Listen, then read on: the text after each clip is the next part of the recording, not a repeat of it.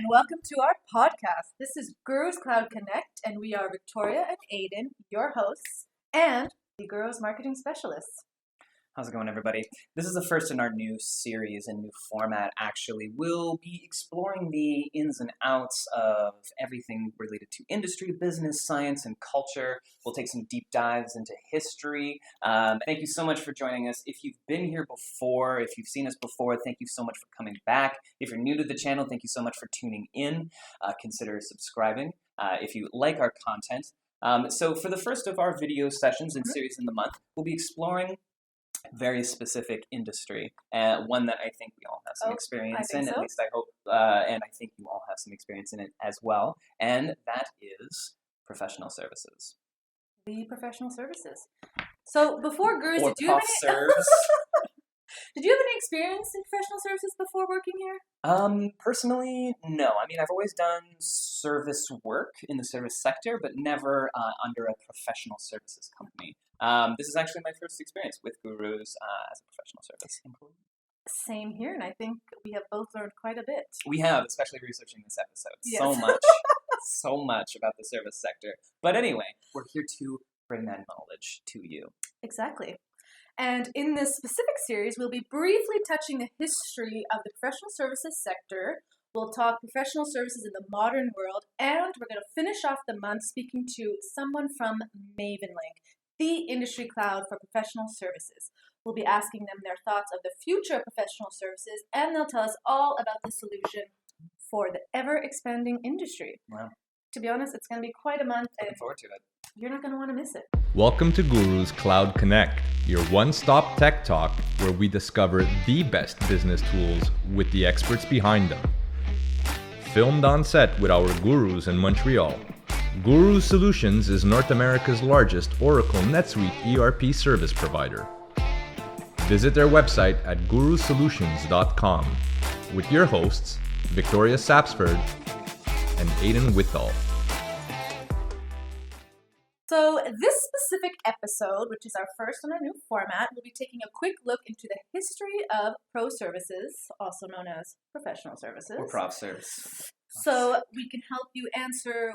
So, we're going to actually talk about where it originated from, when and why it started to grow in popularity, and what challenges the industry eventually faced and faces today, and how advancements in technology allowed the industry to flourish. Now, let's get into it. So today we can call pretty much anyone a professional something, right? Um, my nephew called me one time. At, he didn't call me one time, uh, but he called me a. He only called you once? He only, only called me one time. I should call him. I mean, he's five. Uh, but he one time called me a professional cool guy, and I thought that was pretty cool. So cool, in fact, I put that on my resume, and that's how I might have gotten this job, just by being a professional cool it. guy. But but obviously, it's completely different, and and completely different from what we understand with the professional services industry. And that's a really important question. What are professional services? And where did the industry originate? I think an even better question as well. Well, the services sector is rather large and diverse, and it's made up of multiple industries, uh, such as creative agencies, IT services, management consultancies, architecture, and consulting firms. You, you name it, it's probably in there. The services sector, or the tertiary sector of economy, is the third of three economic sectors that define the global economy and is a direct result of the massive shift in industry brought on during the Industrial Revolution.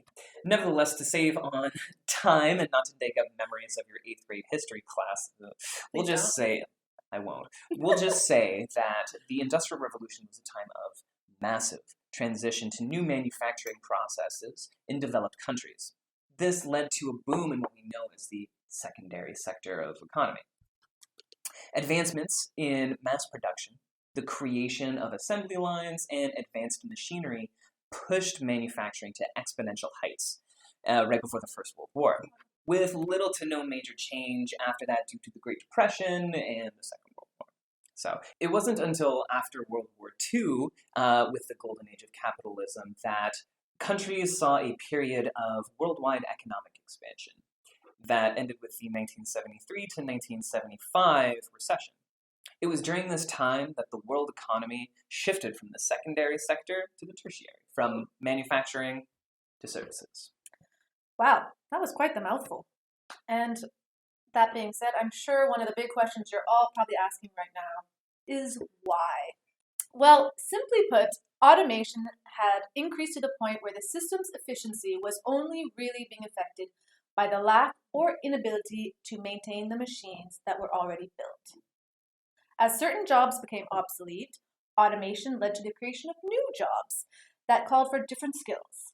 The service functions of distribution, management, finance, and sales became way more important. And combined with the growing rate of expansion in technology and eventually computers, the world saw a massive surge in interest in the service sector. In the early 21st century, service industries accounted for more than three fifths of the global GDP and employed more than one third of the labor force worldwide. Nevertheless, this shift had gone mainly unnoticed in certain parts of the world. In the United States, the sector itself was virtually unaccounted for, as parts of the US economy was barely considered in the government workplace. This, despite the fact that overall it was growing at twice the rate of the rest of the economy and slowly but surely with the government itself. It wasn't until 1972, with the foundation of the National Council of Professional Services, that the United States recognized the emergence of growing vitality of the professional services sector. You did it. History class is over. We are finally advancing onto the modern day. Thank goodness. I know. Major parts of the world have made the transition from manufacturing to services, and the service sector is booming. Everything's easy, right? Right? Right? Right? Well, not so much. Every industry has its challenges, and the professional services industry is no different. Mm-mm. The services sector is a really interesting space, and a lot of service providers started experiencing difficulties that manufacturing providers and manufacturers rarely faced. And that was the understanding and the idea of value. Mhm. How does one attribute a value to a service? It's very difficult for a customer to understand and appreciate the value of what they're getting from a professional services uh, industry, professional service firm. And even more to the point, how do you attribute a value to a service that one provides? I know that when I was younger, I used to charge $5 an hour to babysit children, which I wow. think looking back on that now was so little. How do you, when you're 12, you know, how do you, how do you charge to babysit a child for an hour? You know, it's all these ideas and things that professionals have to think of. It's Obviously, true. not real professionals. I mean, I would say, uh, And I don't want to brag, but I Mm. actually got up to $8 an hour when I was Oh. babysitting. So all right. you all just right. got to know your worth and you got to fight for it It's true. when you're 12. Know your worth. You heard it here first. Guru's Cloud Connect. Know your worth. yeah, Feel free to know your worth. know your worth. You heard it here first. So, that being said, service companies are obviously people based, and the quality of the service depend is depends on the quality of the individual producing the service. Therefore, the cost of doing business shifted from the cost of goods to the cost of the right people, because more skill meant higher pay. Right? Right? I mean, did it? You think? And because of this, service providers often face an unrelenting pattern of increasing costs. Whereas within manufacturing innovation, which is typically around the, the innovation of technology, actually lowered the cost of sold. This change brought with it another challenge that PS companies started to face, and that was product differentiation. How could you stand out from your competitor? Um, only the larger firms could charge a premium for their services, or charging a premium for services was really only an option for larger firms, but a necessity for any firm that's trying to start out. So, how could any professional service company stand out and differentiate themselves from their competitors? And I'm assuming, well, sorry, I shouldn't assume. And at this point, you might be thinking to yourselves, Victoria, Aiden, it sounds like you're saying that PS companies struggled with competition. Well, you'd be right. With competition comes the need to innovate. And although innovating is never easy, at least within the manufacturing sector, innovations led to the advance, advancements that help these companies save significant time and money in the long run. Competition, competition in the service sector, on the other hand, also, rep, also presents PS companies with the need to innovate. But for them, that task is slightly more challenging.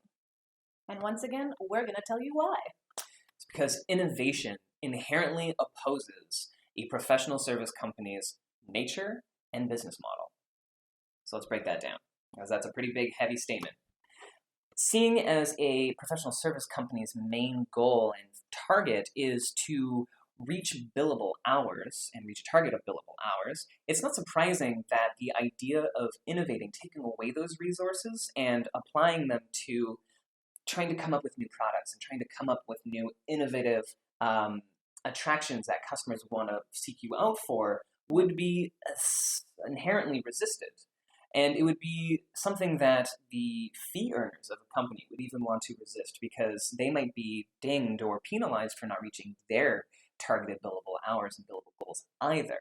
So it creates a very difficult environment for professional service companies to grow because how can you grow if you don't have the right money and the right and enough money to to write right targets and you know put into new advancements but then it creates the problem of well then we can't really stand out. So difficult place to be in. So it's important to understand that a lot of professional service companies they encourage the stability over innovation. And that's why a lot of the internal changes that have happened in these companies have been uh, have been a result of direct client pressure and cl- client demands, as well as advancements in technology, which we will be talking about in the next episode as well too. Very true.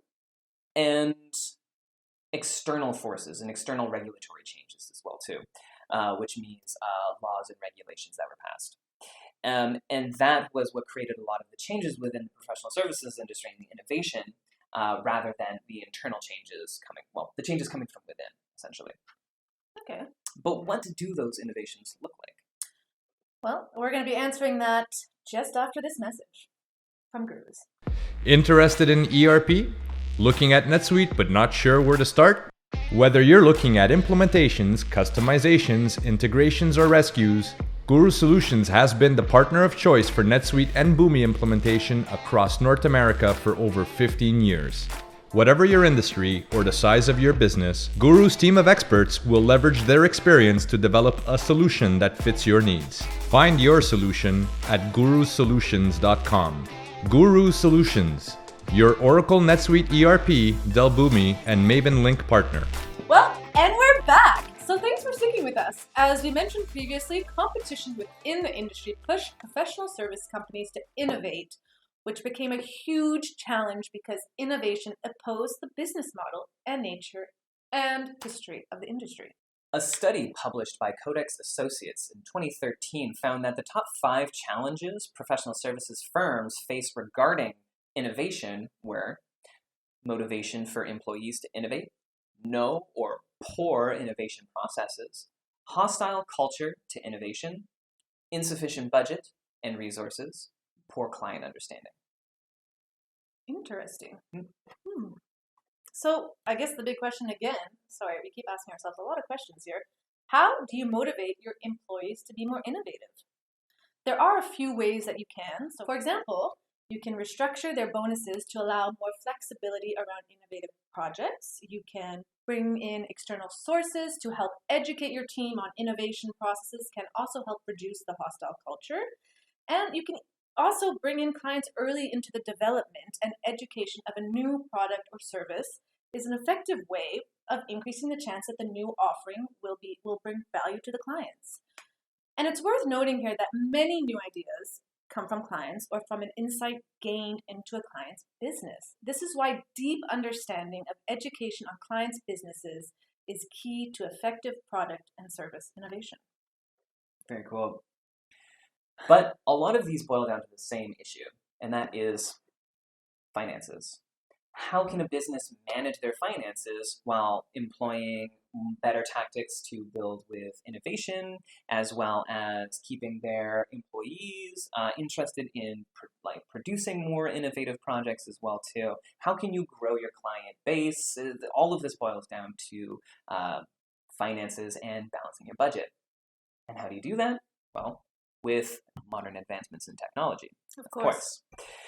The introduction of resource management tools such as NetSuite and MavenLink have made it extremely easy for companies and businesses to manage their budget so that they can have proper resources allocated for new innovations, new innovations and new projects and new products as well too, so that they can expand their client base. Now and today, the professional services industry represents $3.5 trillion in GDP Wow. in developed countries, which is about 4% of all economic productivity. But with the explosion of technology and an accelerated need for digital transformation emphasized by the global pandemic, today's environment requires systems that are much more robust and that focus on the core of what made the professional industry, professional services industry unique and valued in the first place. The people. Focusing on your roots and learning to efficiently manage the people that make up your team is the key in succeeding in today's market. Join us for our next episode where we'll talk to a representative from MavenLink and we'll talk to them about um, what solutions MavenLink bring for professional services companies. We'll also discuss how COVID has impacted the industry and what changes we can expect moving forward. And also, we'll talk to them about what they think the future holds for professional services industries. So, thank you so much for watching. We hope you liked it. If you like the content, don't forget to subscribe and hit that like button. Uh, all of the links to the information that we've had is in the description box below that like button. So feel free to check that out. And again, thank you. Thank you guys. See you next time. See you next time.